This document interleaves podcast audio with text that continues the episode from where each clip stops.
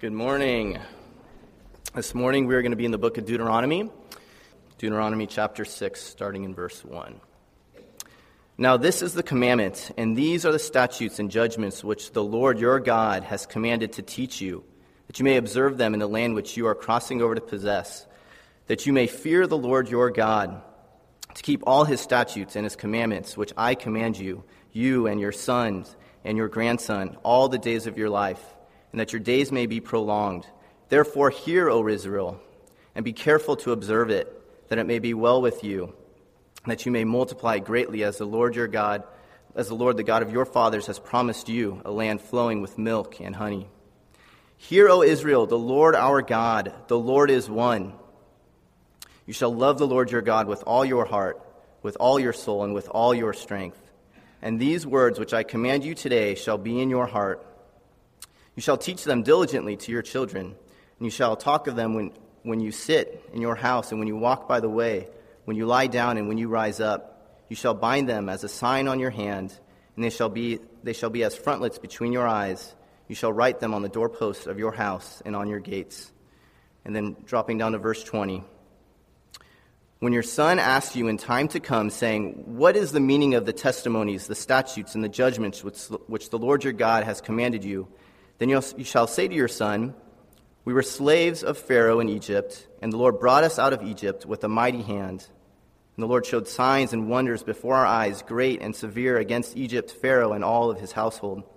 Then he brought us out from there, that he might bring us in, to give us the land which he swore to our fathers.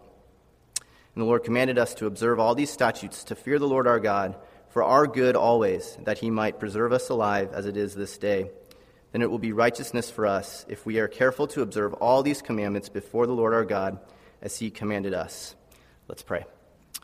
Father God, we thank you for your word. We thank you for giving us this gift of, of your voice, your word to us. You've given us instruction on how you want us to live. Lord, that you, you're not in silent to us, Lord, but you speak to us.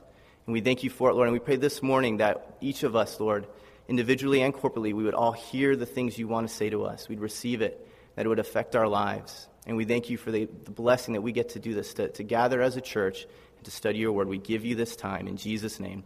Amen. Please be seated. Well, the book of Deuteronomy, I want to bring some context. We're, we're jumping in. Um, what might seem like a random book to you. Maybe you're not really familiar. Maybe you're new to the Bible. And what's going on in, in Deuteronomy? What's, what's the context that, that we're in as we go through this, this passage? Well, I want to go back about a little over 40 years in the history of, of Israel. And 40 years prior to this time, the people of Israel, they're, since they're slaves, they're slaves in the land of Egypt. And, and many of us are probably familiar with the story of Moses, right? Uh, the, the people of Israel, they're in bondage, they're, they're slaves. Um, Pharaoh, you know, is putting them to work, and they're crying out to God, God, you know, please save us, uh, deliver us. And what does God do? God always always comes through. He sends a man, Moses, and, and ultimately God's the one that's delivering. But he, he sends this man, Moses, and, and these many um, plagues come, and, and signs and wonders, and throughout this, this miraculous work, God, God saves. He saves, he delivers Israel out of, out of the land of Egypt, out of their bondage, out of slavery. And so they, they, leave, they leave Egypt, um, you know, they cross the Red Sea. You guys probably familiar with the story. And they're in the wilderness. And in this time in the wilderness, God gives them the law. He establishes um, these, these ordinances, these laws, a, a, list of things that they're supposed to do. And the law, it, it was very, uh, it was great. It, there were so many things that the law entailed. It, it entailed laws of morality, things that, that we were supposed to do and things that you're not supposed to do. How we're supposed to interact with God and how we're supposed to interact with one another. The law had rituals, ceremonies, you know, certain, certain things that you were supposed to participate, um, and, you know, in ways, ways you're supposed to honor God through different festivities throughout the year. The law included things like what you could eat. You know, no more bacon, uh, no more bacon cheeseburgers, unfortunately. Um, all these things that you could eat, you couldn't eat, that God had established for different reasons. And it was very extensive. Very extensive. It might, have, might seem endless, uh, you know, the amounts of laws and things that, civil code, so to speak, that they had to live by. So God establishes that, but God, He had a plan for them that He, he had made this promise to Abraham, their descendant, that they would be in the land of Israel. This wonderful land flowing with milk and honey. And so that was the plan pull them out of Egypt to bring them into the land of Israel. So they're wandering in, wilderness, in the wilderness, which is just basically south of, of the nation of Israel. And they, they, failed, they, they failed to enter the land. They were, were, were called to go right into the land, but they saw the people in the land, they saw how great and how mighty they were, and they were basically scared. They just, they just didn't trust God was going to get them into that land, that He would make the way and bring them into the land. And as a result of that, there was a consequence for them failing to trust God. The consequence was they had to wander the wilderness for 40 years until the next generation would rise up and go and take the land. And so here in the book of Deuteronomy, the, that 40 years is pretty much up. It's, it's New Year's Eve, so to speak. It's the eve of a new season that's about to begin. They're getting ready to enter the land that they've been waiting for for 40 long years, wandering the desert, and now they're going to enter the land. Before they do that, the book of Deuteronomy is basically a series of sermons to prepare them to enter the land. And what Moses does in this, and God, really God speaking through Moses, is he's reviewing their history. Hey, this is this is who we were, and this is how God delivered us. This is what God has done for us. And he reviews also the law, and this is, what, this is how you're supposed to live as you enter into that land. But what's great about Deuteronomy is it's not just, you know, here's a list of all the rules and the things you're supposed to do and not do. Deuteronomy really gets down to the heart of it. What's it all about? What's the essence of all these commandments? You know, what, what, why are we supposed to obey? You know, all these different things that, and, and maybe even, you know, for us as Christians, we might think, man, this life uh, as a Christian, there's all these things we're supposed to do and all these things we're not supposed to do. What's the point of it? What's the heart behind it all? Well, Deuteronomy addresses those, specifically this chapter. I think this chapter is, really hits a climax in this book the, with a key verse um, and a number of key things that really get down to the heart of it. Um, so we're going to be looking at that theme of obedience. Why obey the Lord? What's, what's the point of it? That seems to be a big theme in my uh, household these days with young children, obedience. Um, and, and it's just, I think that really doesn't, it's for all of us, for our, our whole life. You know, we talk about with our kids all the time, but even as adults, the theme of obeying the Lord, it seems like that's a constant thing that I need to readdress and, and reevaluate in my own life.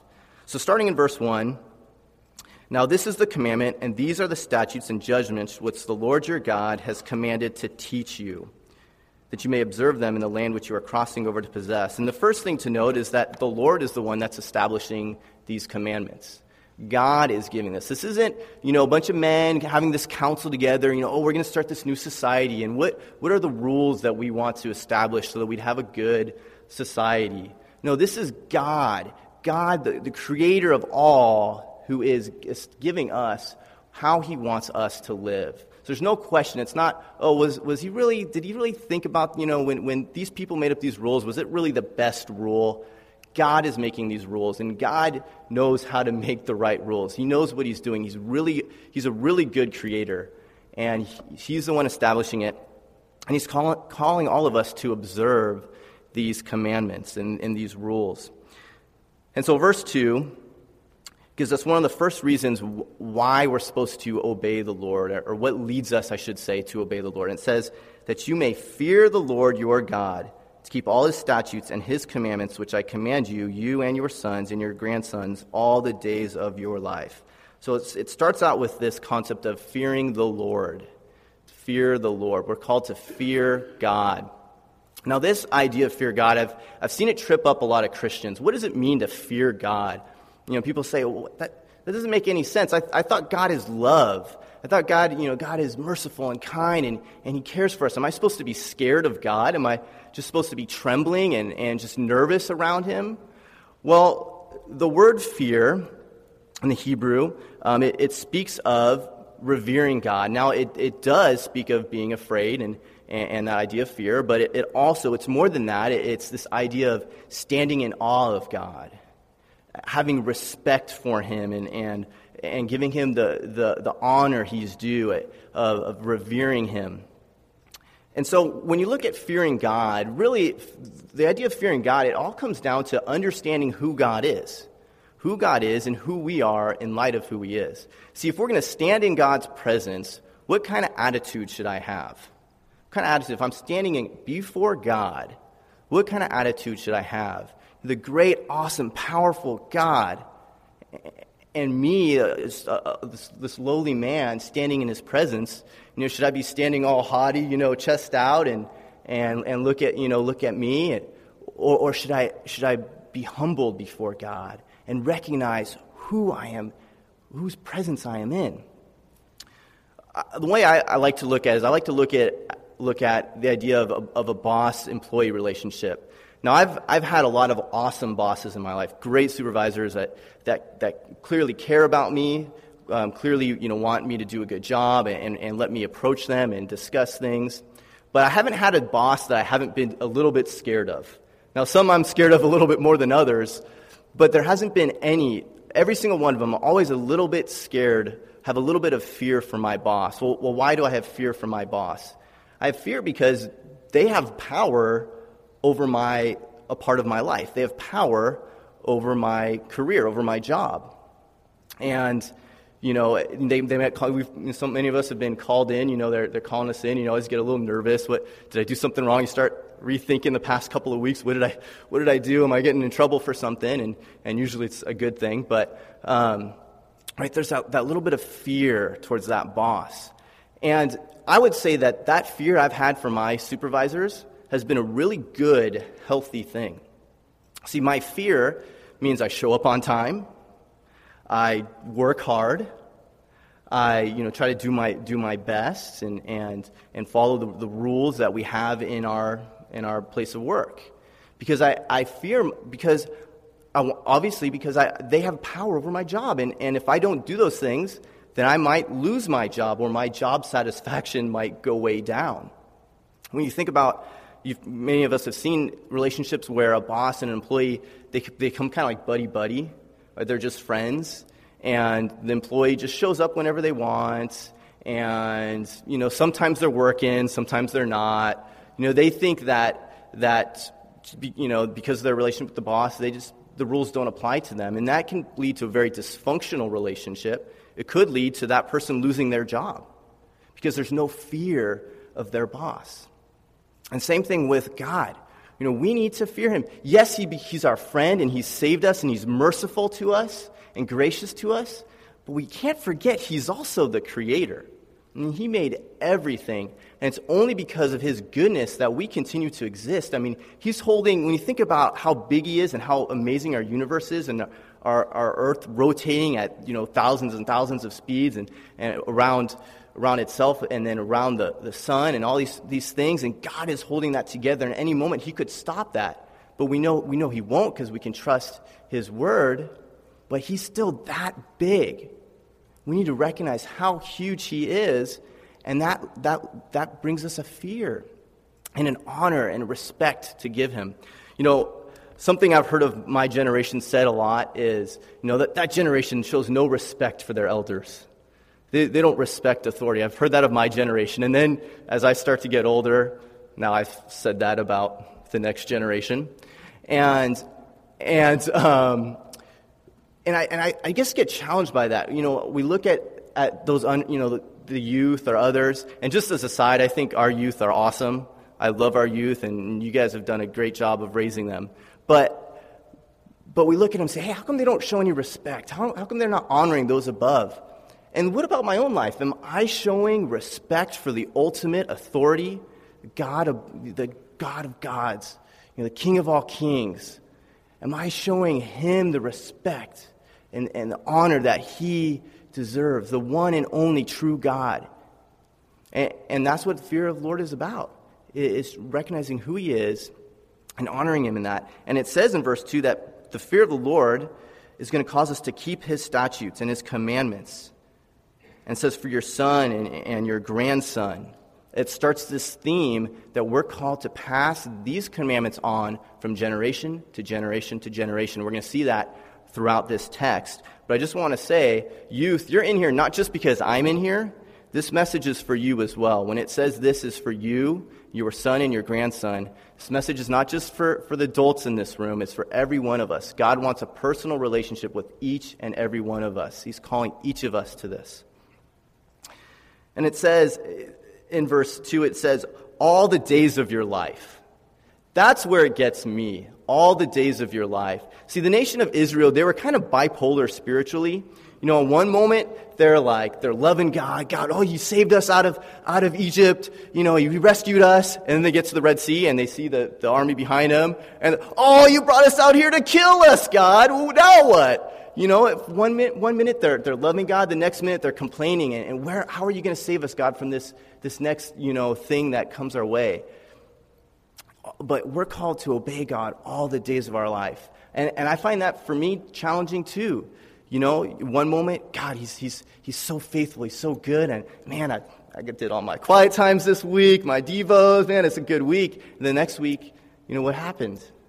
You know what? God's calling us to this faithful, consistent, regular walk with Him.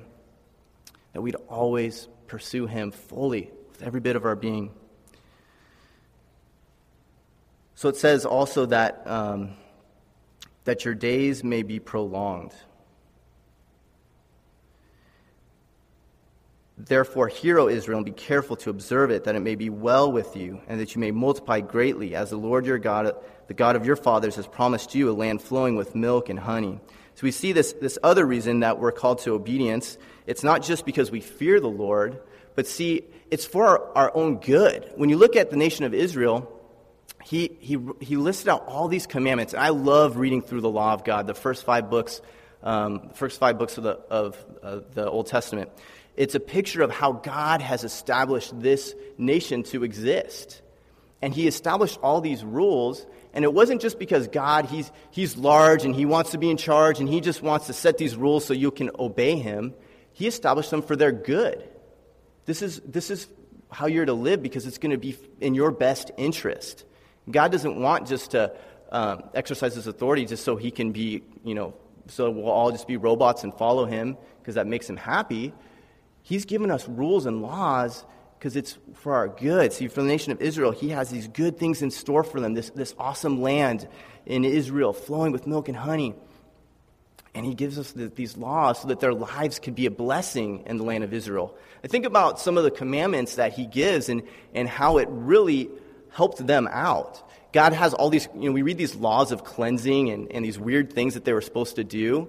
Um, but the nation of Israel had a history of actually being, being saved from a lot of different plagues and things that happened because they were so strict with their laws of cleansing.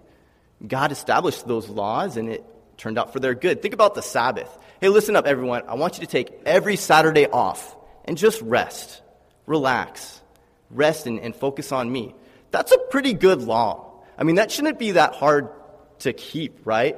Just, just chill out, you know, hang out with me. And that's a pretty good law. God makes these laws and it's for our good. See, God is a really good daddy. You know, a good parent establishes rules for their kids, rules in their home. And it's not just because, hopefully, it's not just because they want a bunch of rules um, just to be obeyed. Hopefully, it's for the kids' best interest. When we walk, I have young kids, when we walk in a parking lot, the rule is you hold my hand. My, my kids don't always want to do that, but it doesn't matter. That's a rule. Why? Because if they don't hold my hands, they're little tiny guys, they might get run over. It wouldn't be for their good. We have a lot of rules about, you know, what they can be exposed to and what they can't be exposed to. And they don't, they don't understand it to them. Why, you know, my four-year-old, he's four, and he's already saying, you know, how come so-and-so gets to do this and, and watch that and get to eat this, you know? And, you know, you try your best to explain it to a four-year-old. They don't, they don't, really, they don't really get it. Um, but, but it's for their best interest. It's for their good. You establish these things because you love them. And we have to recognize that our God, He makes rules for us. And He's not trying to be like the ultimate party pooper, you know, like, you know, want to ruin all your fun. The opposite. God wants us to have true joy in Him. And we look and we see people around us and we see all the things that they're doing and we want to partake in it. But God, He knows what's for our best, and He gives us rules and, and laws uh, to live by for our best interest. So we, so we fear God, that leads us to obedience. And it's, we want to obey God just because it's for our good. Well, continuing in verse 4, and this is kind of the climax of this chapter. Um, this, this little passage, 4 and 5, is known as the Shema. It's, it's a famous um, verse. If you were Jewish, you would have it, have it memorized um, in the Hebrew. And, and it goes like this Hear, O Israel, the Lord our God, the Lord is one. You shall love the Lord your God with all your heart, with all your soul, and with all your strength. So many of you are probably familiar with that. You, you, maybe recognize, hey, I've heard that before in the New Testament somewhere, right? Jesus, when, when he's asked what is the first commandment or what is the greatest commandment, this is what he quotes. Quotes this section. And, and the first part, uh, Hear, O Israel, the Lord is one. There's one God. And that's really important to recognize there is only one God. Now, the people of Israel, they just they um, got out of the land of Egypt. In the land of Egypt, many gods all sorts of different gods that you had to appease. And it's nice to only have one God. So we have one place to look, one place to fix our eyes, one God to honor and to obey. And, you know, sometimes people ask, well, hey, where does the Trinity fit into this? Hear, O Israel, the Lord our God, the Lord is one. Well, when you look at the word for God, Elohim in the Hebrew, and also the word for one, this, this, these words point to a plurality, the idea of, a, of both um, a, a, singularity but also a pluralness. Okay, the word for God in Elohim uh, means means gods, but He is one God, and so that's where we see the Trinity. I'm not going to go too far in depth in that, but the idea that God, He's one God, but He exists as God the Father, God the Son, and God the Holy Spirit. The point is, there's one God that should have our love, should have our attention. And then he says, Love him. You shall love your God. And Jesus, when, he, when he's asked, you know, what's the greatest commandment, this is what he says. This is the greatest commandment. And the second is, of course, love your neighbor. Well, why is this the greatest commandment? Is Jesus saying this is the only commandment? No, he's saying this is the greatest commandment because within this one commandment, all of the other ones exist. You see, if you love God, then you'll obey Him. If you love God, then you're going to follow all the other commandments.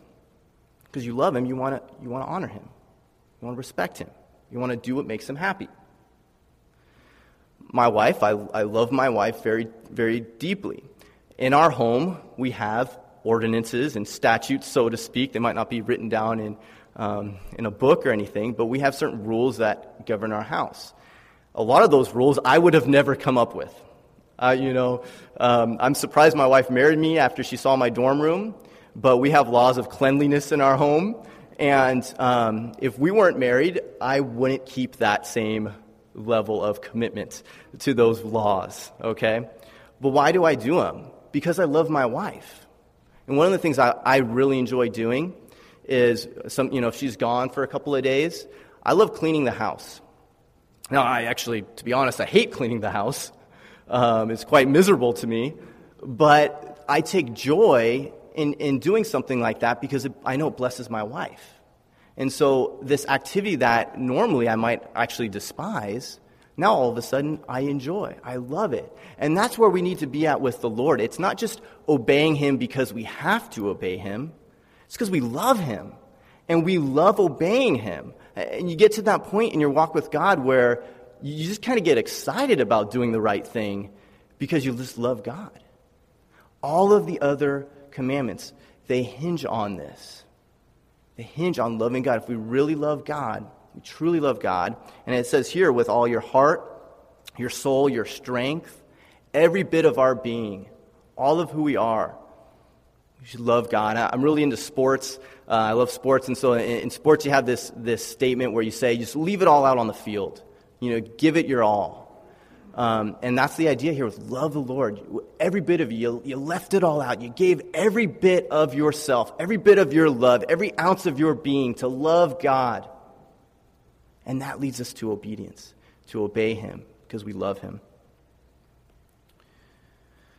Well, then it moves from there in, in verse 6, and, and um, this, is, this is one of my favorite passages in all, all the scriptures.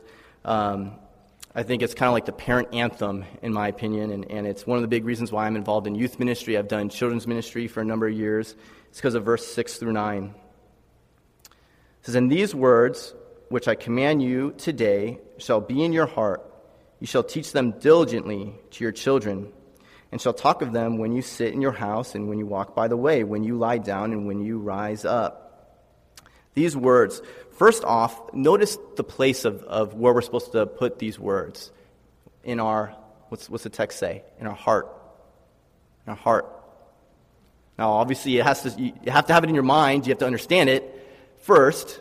But it doesn't just say, hey, just know all these scriptures, know, know all these commandments. It says, keep them in your heart. I think about the Pharisees uh, in the time of Jesus, and they, they knew the scripture pretty good, huh? I mean, they knew it with their minds so good. They could just recite it all, and certainly they added some extra things to the, to the law. But, but really, they were committed to knowing the law. And there's, honestly, there's something to admire about that, that they really committed their mind to knowing the law and knowing all the, all the rules that they were supposed to live by. There was something admirable about it. The problem was with so many of the, uh, the Pharisees was they didn't have it committed to their heart. And that's where we need to have the Word of God, not just in our mind, but in our heart. Again, like I said, God doesn't want robots that are just following a bunch of rules, but, but really it's, it's not in our heart. God wants to have our heart. And that because of our love for Him, that's why we're obeying Him. You know, anytime you talk about, about obedience, it, eh, today we have to be really careful to make sure that we recognize that we're not obeying God to earn His love. Okay? I need to make this real clear. We're saved because of grace. We're all sinners. We all fail um, at following God's commandments, and, it, and it's because of that that Jesus died for us. Okay? None of us can earn, earn God's love. We're all going to fall short. We're saved simply because of we put our faith in the work of Jesus on the cross and believing in his death, burial, and resurrection. That's how we're saved. End of the story. Okay? There's nothing that we do to earn it. Having said that, we all, that doesn't mean we ignore the commandments. Quite the opposite. Because of what he's done for us, because of that, now we all the more we want to honor him. And that's why we want to store the word of God into our hearts. We want it sown into our hearts. We have to read it and consume it with our minds and store it into our hearts. And that leads us to, to obey him. Um, and then it continues and it says, when it talks about, you know, teaching it to your children diligently to your children. And I, I love I love this passage. I love the commitment it calls us to do. Now, just again, a little bit of context. Moses here, he's not, this isn't a parenting conference. It's not, hey, let's gather all the parents together and let's give them a conference on how to be good parents. This is speaking to the whole congregation, okay? So if you uh, if you don't have kids, um, th- that doesn't mean you're excluded from this, okay? This is to the whole congregation. We're called to diligently teach our kids, to invest in the next generation and the next generation. Now, I, as one with young kids, I'm so thankful to so many of you in this fellowship. You know, you guys, you're, you're teaching my kids in the children's ministry. I am so thankful. I need you to invest in my kids because I can't do it on my own. There's so many things pulling my kids away from God. I need each one of your help. Some of you are teaching them in the classes. Some of you I see, and I'm so blessed, you know, afterwards or during agape feast, I see you guys hanging out with them and playing with them. And you know, as a father, you don't know what that means, especially when I see you guys just really wanting to pour into them and encourage them. It means so much. I need you guys to invest in my kids, and I thank you for doing that. But also, having said that, parents, this responsibility is specifically to us. It's not just to parents, but parents, we need to recognize that our sole responsibility with our kids is investing in them spiritually. That's the most important thing that we do for our kids. Now, I want my kids to do well academically. I want them, you know, if they get into sports, I, you know, I want them to achieve and, and, and do well. I want them to have good social skills. Um, that might be more for me than them. Um, I want them, you know, I want them uh, to, to, do well in all sorts of different areas of their life. I want them to be prepared for, for whatever future job they might have and, and to be able to do that well and, and to be able to provide and you know, have a good life. I want all those things. But the most important thing is spiritually. Spiritually, I want them to know Jesus. If, if my kids, they grow up and they can't get a, can't get a career going and, and they don't have the best social skills and, you know, they, academically they're just struggling, but they love Jesus, I'm content. I'm satisfied. But nothing will grieve my heart more than my kids turning from the Lord, turning from God, because I didn't invest in them spiritually and pour into them. Now, now my kids, they have their own will, and I can't force them to believe in Jesus, but I still need to pour into them. I need to to diligently, it uses that word diligently, teach them. And so, parents, grandparents, and just church, we have to be diligent. We have to put effort. I mean, it's not just going to happen. It's not just, oh, just take your kids to church on Sunday. And, and you know, I love being the youth leader, but I, I can't, I'm not responsible solely for the youth's spiritual investment, spiritual development. All of us have to do it. Parents, you need to pour into your kids. And as a youth leader, I want you to know, parents of the youth, I want you to know that one of my heart as being a youth leader is for you. How I can support you and help you raise your kids to love the Lord. That's my heart, is to help you because that's, the, that's what God's called us to do. Invest in them and pour into them spiritually with the Word of God. And so it gives us some details of how to do that. Um, diligently teach your children. Um, talk, talk with them when you sit in your house, when you walk by the way. So, how are we supposed to invest in our kids spiritually? Now, I don't want to create a yoke for us and say, well, you have to, you know, you have to do these many family devotions a week and, and this time of day or this or that. I don't want to put a yoke on us because I've, I've had those kind of yokes in my life before where people kind of say, oh, you really should be doing this, this, and this, and then we fail and you just feel miserable. Maybe I'm the only one, but that's how I've felt. So I'm not going to say, hey, this is what you have to do. We all have different families. We all have different commitments and, and different um, you know, jobs and different, different availability. Here's what each of us need to do we need to be diligent to pray and seek the Lord and let Him lead us. But a couple things I want to point out when it says, as you sit in your house. That's one example I want to give. That's one of the best times to invest in your kids spiritually as you sit down in your house. Most of us eat. Uh, believe it or not, I do eat. And um, um, when you gather around the table, that's a great time to, in, to invest. And we have young kids. We don't do anything super grand. We do Bible memory verse. And my kids are memorizing the Bible. We just do, and it's short, you know, it's like five, eight words maybe of a, of a verse and we pray. And that's something that, that all of us can do. That's just one example. Again, I don't want to put that yoke on you, but I do want to say that when you sit down, scripture points it out, I think because that is a time that we gather as a family, and it is a great opportunity to sow into our kids spiritually. It says, as you go by your way.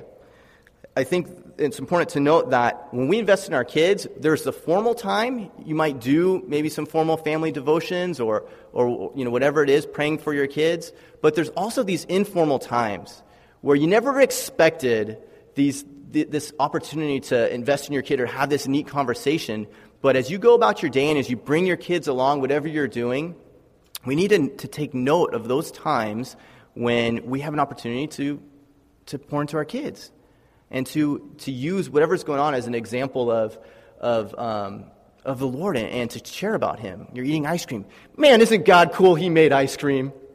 You know, I mean, ice cream's like the greatest thing ever. And God gave us taste buds and, and milk, and we can make ice cream. You know, whatever it is you're going about your day, that's just kind of a silly one, but we have all these opportunities, and, and particularly if you're going through difficult times, point to the Lord. So we can have formal times where we invest in our kids and informal times where we just as we go about our, our day, our business, we're reminding them of the Lord.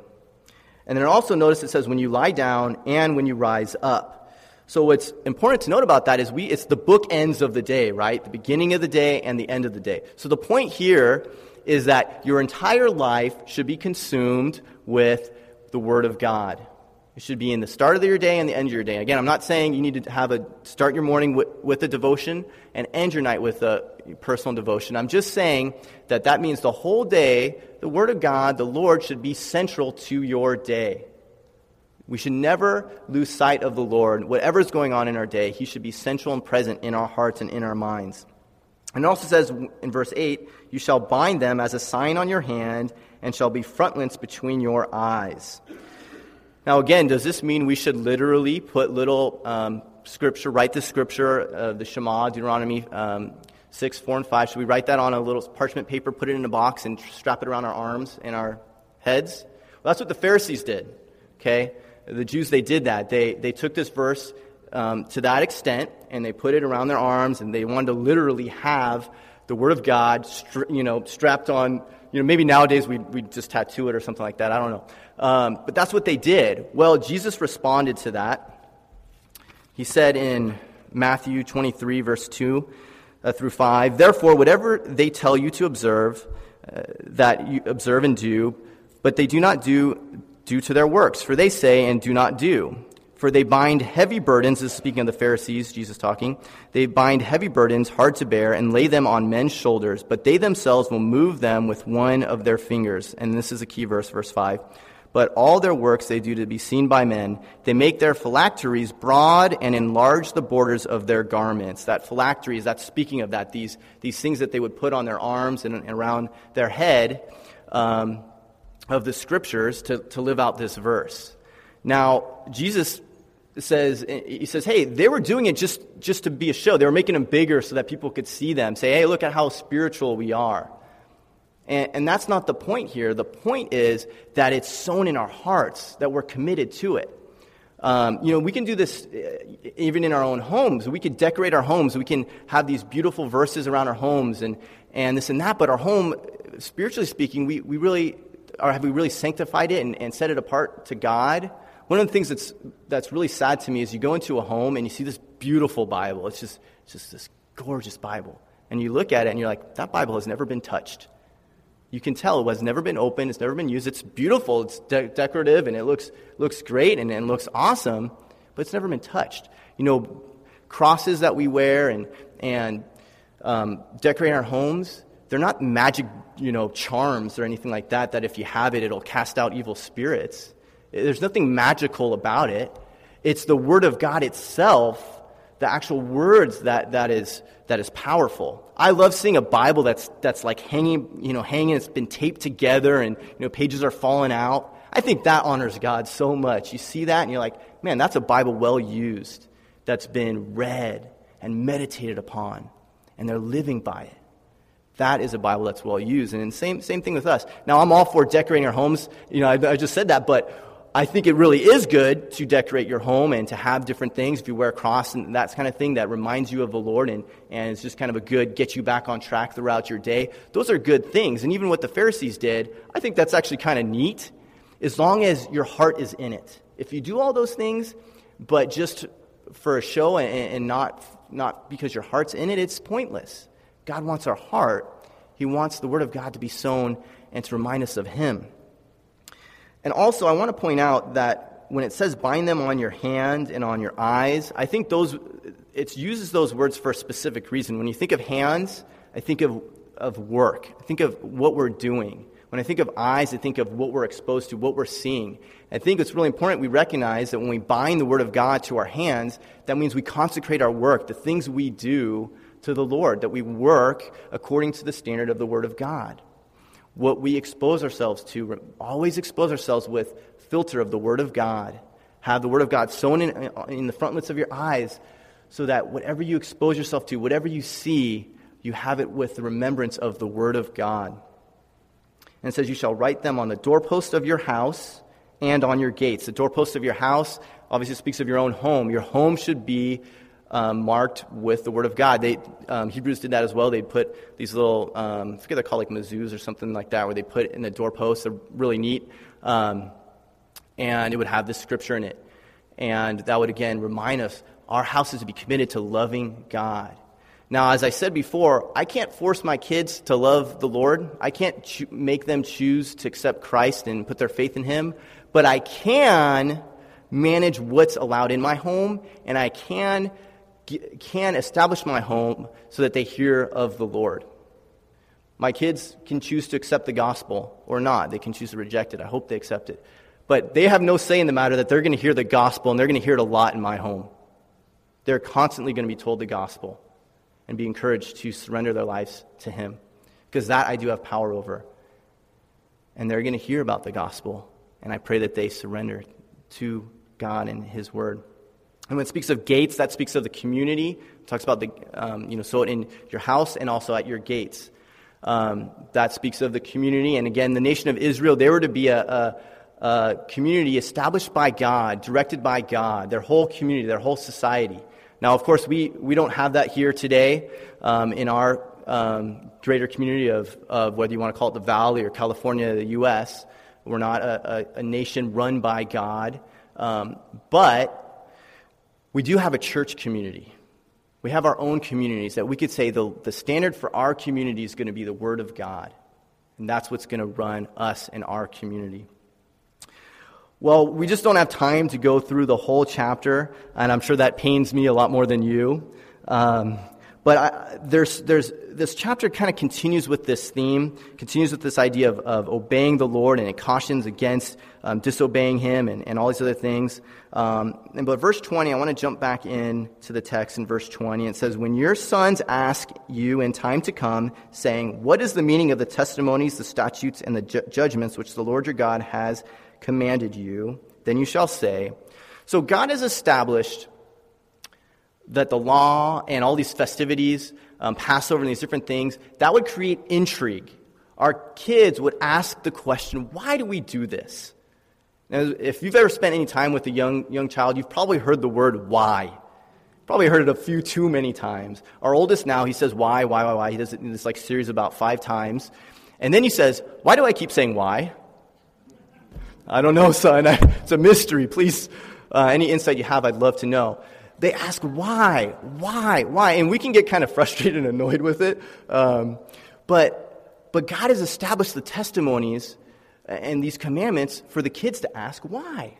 One of the rules we have in our, in our youth group, and I've encouraged the youth, ask questions. I want them to ask me questions. I want them to challenge me. I want them to ask, why is it this way? Why does it say this?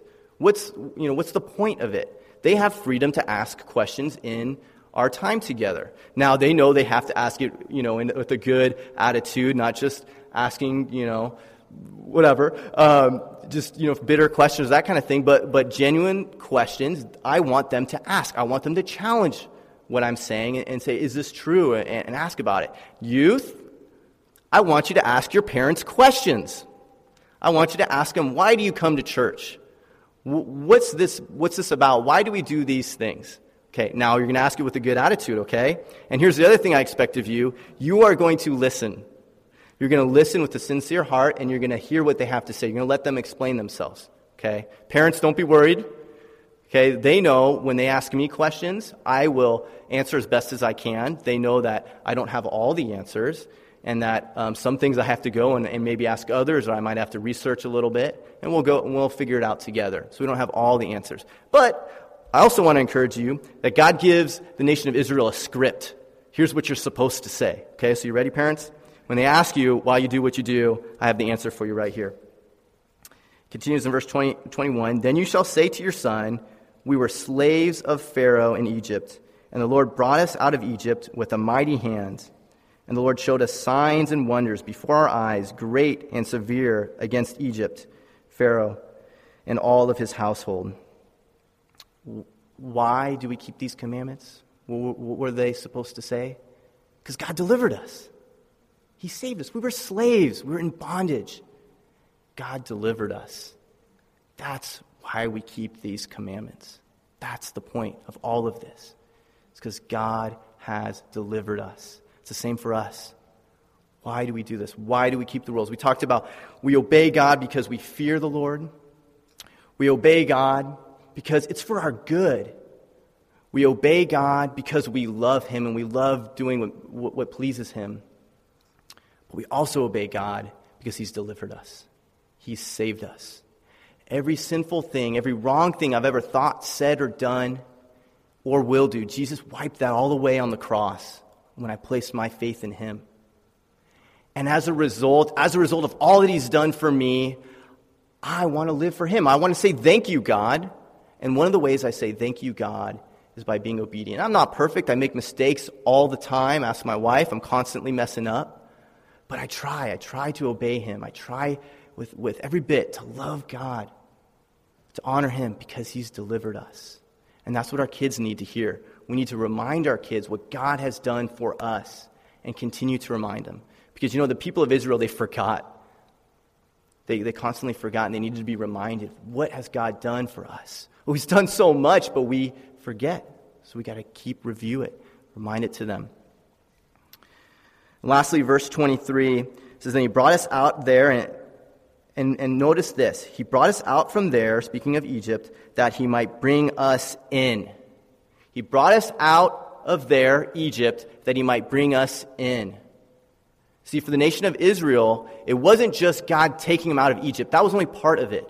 He delivered them from Egypt, but that wasn't the end point. The end was to get them into Israel, into this land flowing with milk and honey and, and great blessings as long as they would be obedient, as long as they would follow the Lord. Great blessings lay waiting for them in Israel, in the land.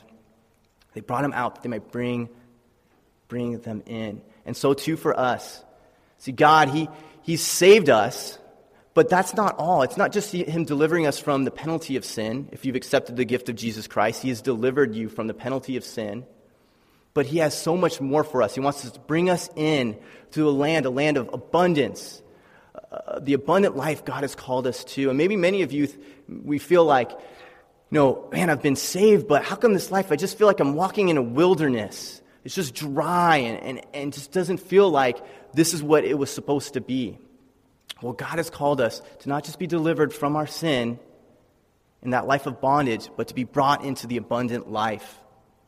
Okay? And part of that is obeying Him and fearing Him and loving Him. And as we do, as we do that, we are going to find spiritually that it is land flowing with milk and honey. Now, it doesn't mean we don't have trials. We know as Christians that we're not immune from trials and sicknesses. We have those things. So physically, it might not be so abundant. Uh, financially, it might not be so abundant, but spiritually speaking, we are promised an abundant, rich, deep, awesome life in Christ. But we got we got to obey Him. If we don't, we're going to be miserable. We have to obey Him and fear Him and love Him and serve Him and want to do those things. Not just do it because we're told to, but because we delight in God. We love Him because He's been so good to us. Well, as we about to go to prayer, um, before we do that, if you haven't accepted the gift of Jesus, all these things I'm talking about, this abundant life, that's, that's not available until you accept the gift of Jesus. The Bible just teaches us that we've all sinned, we've all fallen short of God's, God's standard. God's perfect, and, and uh, we all fall, each one of us. None of us are, are perfect. And that, that sin, that separates us from God. The Bible says the penalty of sin is death. And our due for our sin is eternal separation from God. And God wants a relationship with each one of, of us. And in order to have that, sin had to be paid for.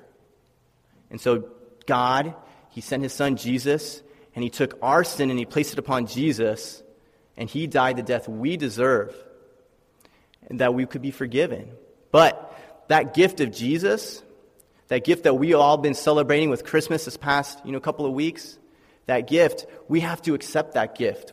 We have to put our trust, our faith in Jesus and what he did on the cross, believing in his death, resurrection, resurrection death, burial, and resurrection.